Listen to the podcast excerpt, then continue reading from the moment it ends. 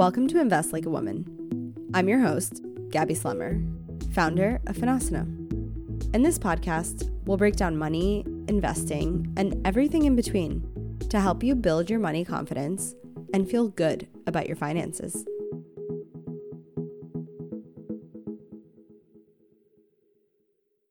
Hey guys, welcome back to Invest Like a Woman it occurred to me that this season we have said that it's all about financial wellness and the emotional side of money, but it occurred to me that I haven't really defined what financial wellness is or talked much about what I mean by financial wellness. So today's episode is dedicated to exactly that. We're going to talk about what financial wellness is exactly, how it's been used all over the industry, the news, Instagram, social media, and how we can aspire to it. And the opposite of financial wellness, financial unwellness, no, financial stress is where I was going with that. So, financial wellness is a word that has been picking up a lot of steam lately.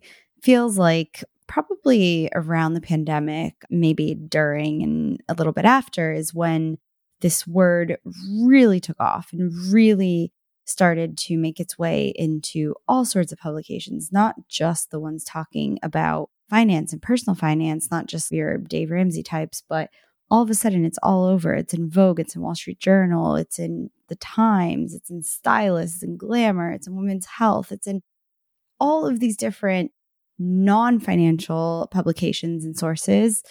And lights are flashing. And it's another thing to add to this list of wellness that we're expected to have. So it's all over the publications that we're seeing, but it's also all over social media.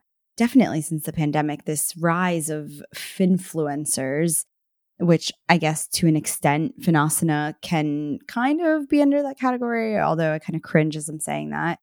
But there's downsides, of course, to having financial advice all over social media incorrect financial advice. There's a lot of good financial advice on social media. People are talking about it, which is amazing and trying to educate each other and learn with each other.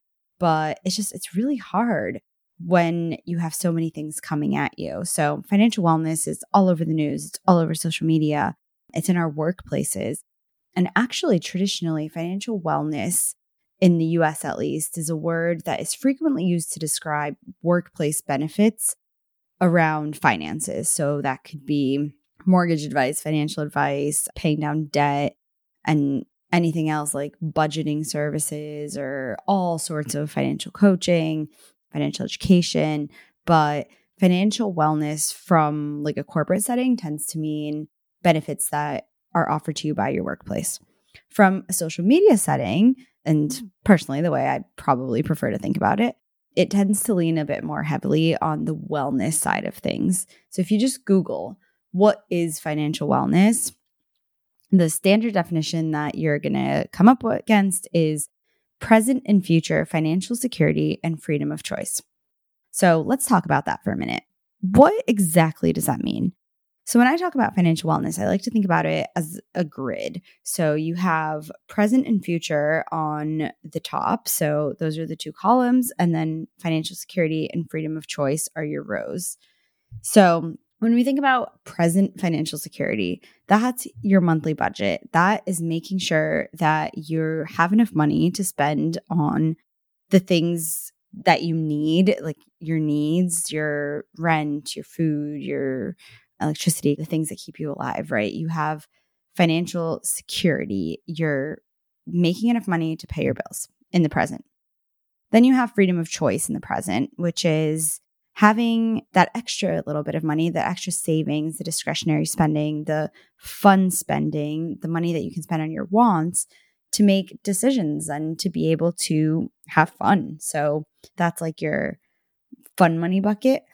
And financial wellness is so half of financial wellness, we're on like the second quadrant now, is being able to use money to do the things that you want to do. So use money to make your life better instead of a lack of money causing you undue stress, which is the other side of the coin, which we'll talk about in just a little bit. But then you have the future side of things, which is financial security in the future. You can think about that kind of as like retirement, although retirement might even be going a bit too far in the future, but just making sure that tomorrow is taken care of. So future financial security and like the super far end of the the spectrum is going to be things like your retirement, but if we look a little bit closer, that's things like your rainy day fund or your emergency fund, FU fund, all different ways to call a pot of money that you set aside that you don't touch. That is your safety net. It's there to protect you if something should happen. And let's say you were to lose your job or there was some massive like macroeconomic shift that caused everything to change, kind of like the pandemic, you would have money there to be able to support you and you wouldn't fall into bad financial turmoil. And then the last quadrant of our grid is future freedom of choice. So it's not just about having enough money to protect you so that you don't go homeless or starve, but having enough money so that if something happens or in the future in your retirement, you can maintain your standard of living, the quality of life. And again, coming back to that idea of you can still do the things that you want to do and using money to help us make choices that are going to add to our lives instead of take away from.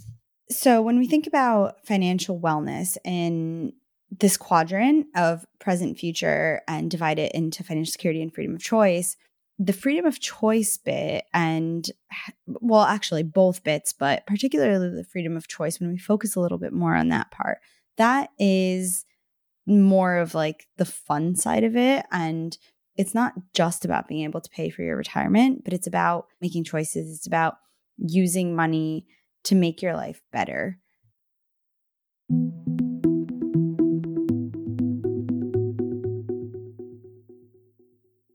And so, why is everyone talking about financial well being? So, twofold, starting with the fact that money, like our health, is something that impacts every single one of us, whether we're interested in it or not. So, whether we're money people, whether we view ourselves as if you like n- numbers, you like organization, you like planning, then this stuff might come a little bit easier to you. But even if you don't identify with any of that, even if you are total creative, go with the wind kind of person, this still matters just as much. So we don't get to pick and choose whether we want to focus on money. It's something that we have to do. The other side of the coin, so we talked about like the quadrant of positive financial wellness, but the other side of the coin, what happens if we don't have those things? What happens if we don't have financial security, not even in the present, let alone in the future? And if we don't have financial security, we definitely don't have freedom of choice, or we are allowing ourselves too much freedom of how we spend our money, and it is causing our financial security, our financial foundations to suffer. It doesn't take a genius to realize that that can cause significant levels of stress in our lives.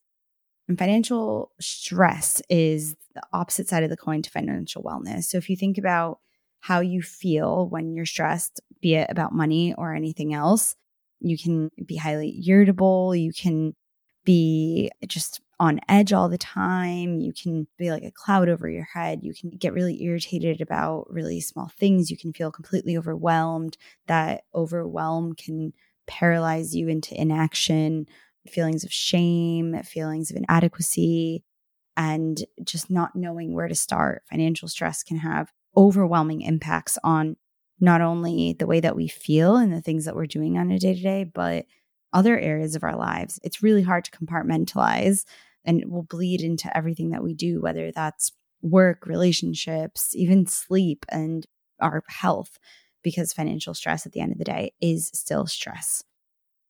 So, the opposite of that, financial wellness, is just picture the other side of the coin, right? It's feeling good, it's feeling in control, it's feeling like we have complete visibility over our finances, like we have the ability to make choices, like we are in the driver's seat. You're clear headed, you're productive at work, you're not irritable, you're not snapping at your partner for tiny little things because you're just so stressed out. It's this feeling of like bliss, right? It's maybe I'm taking a little little bit too far, but in conjunction with a million other things, of course, but looking at financial wellness in isolation, at least it's clearing up mind space and clearing up the stressors from one pretty significant part of your life so that you can focus on the things that matter. You can focus on everything else. So, sounds pretty great, but obviously it's a lot easier said than done. And finances can be incredibly stressful for so many reasons. So, when I think about financial stress, I usually think about it in two different buckets. One, you have financial stress that's quantifiable and then intangible financial stress. So, quantifiable financial stress is anything that you can measure, anything that you can count.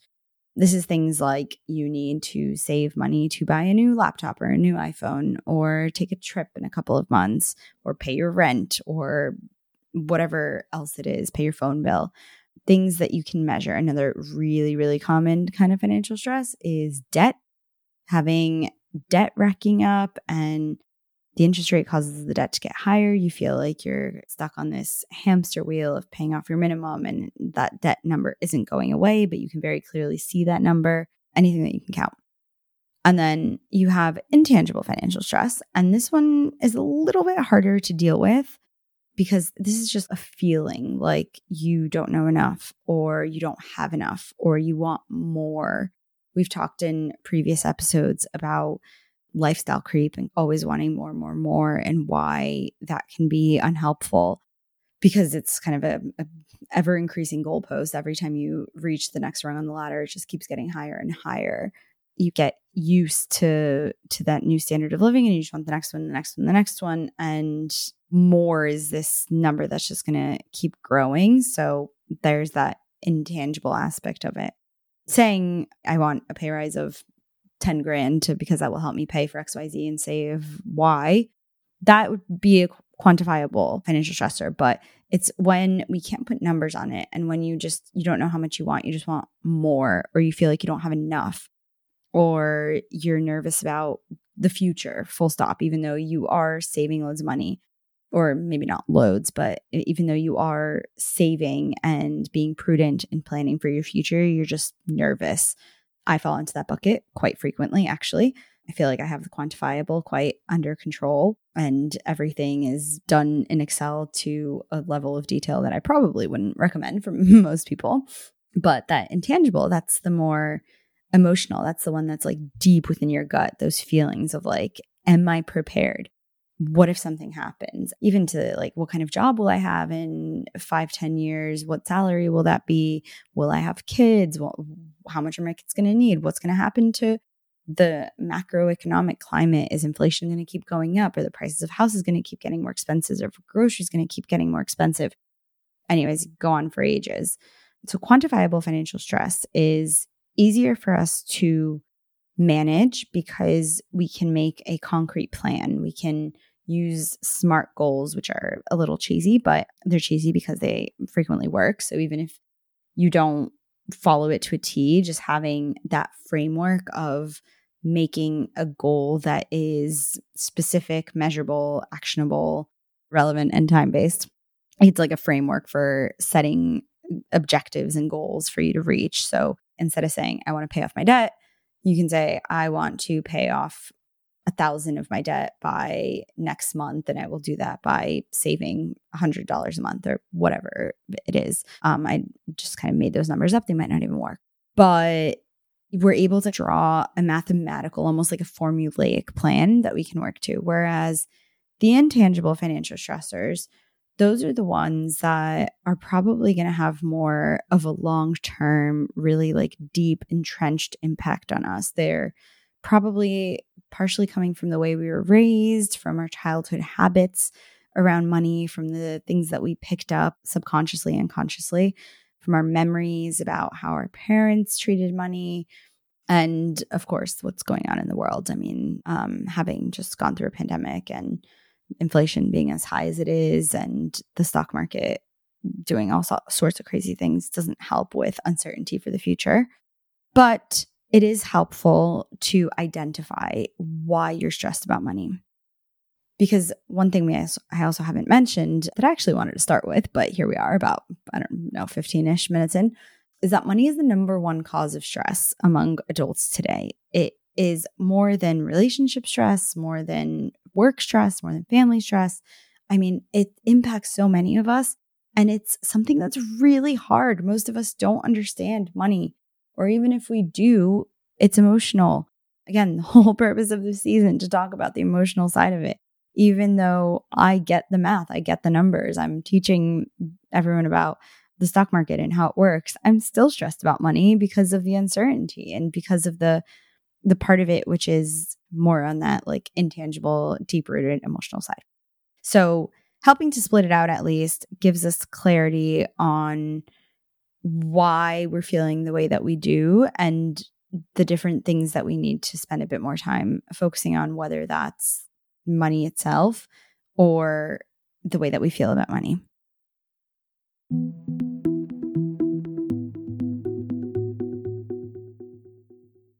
So, what would I recommend to focus on reducing your financial stress and increasing your financial wellness?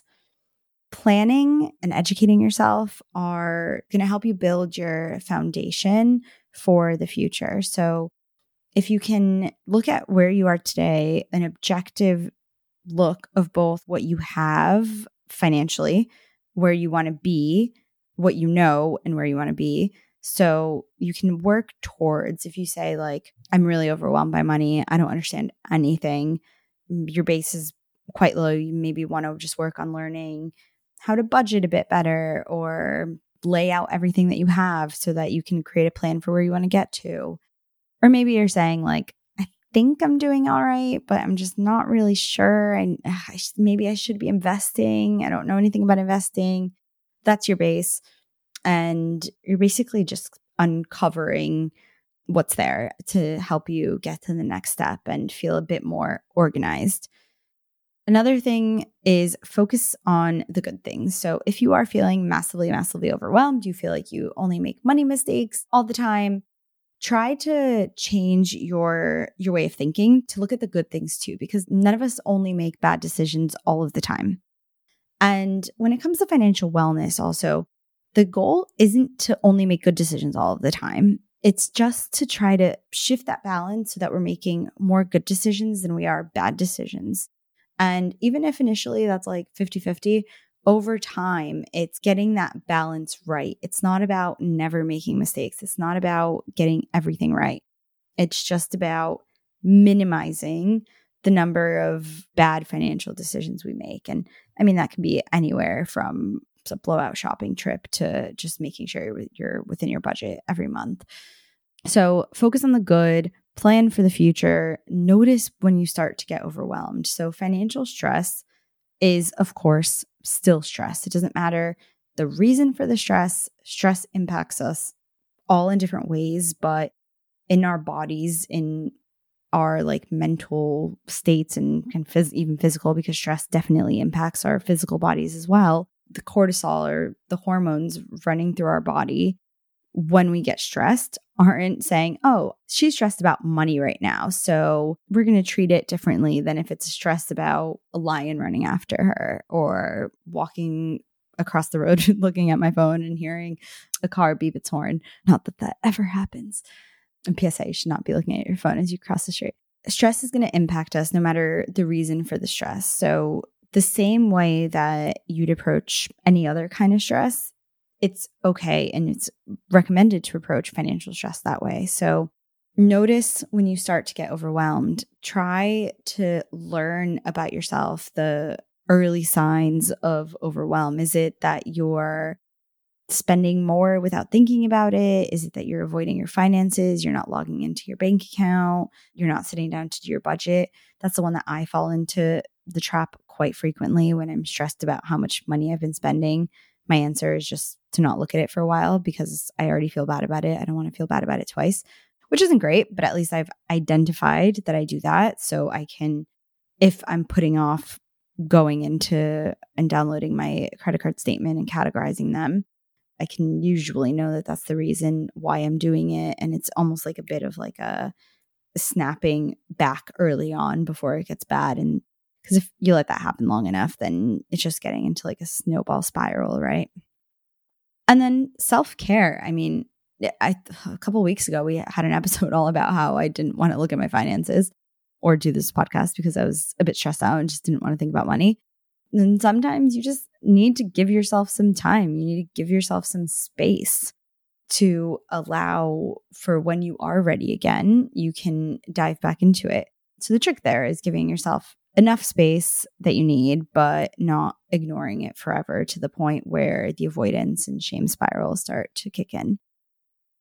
So, if we can give ourselves that financial self care almost, like changing our relationship to approaching our finances to not one of, I need to have my shit together and I need to just get this done, but to one of, can I do a little bit for myself today, a little bit for my bank account, a little bit for my finances to care for myself and to feel better afterwards? So it's this preventative care instead of reactive when we need to do something that will help us feel better in the long term. And it's helping us build a positive money mindset that allows us to control our financial situation instead of being controlled by it and feeling good about our finances, really. So that's all for today. Hopefully, if you're feeling stressed about your finances, you viewed this as an opportunity to try to lean into the financial wellness side of things. And instead of just trying to get rid of the stress, you can try to build up the wellness. So, again, that offsetting. We'll be back next time with more money wellness for you and help you continue on your financial wellness journey. I'll see you soon.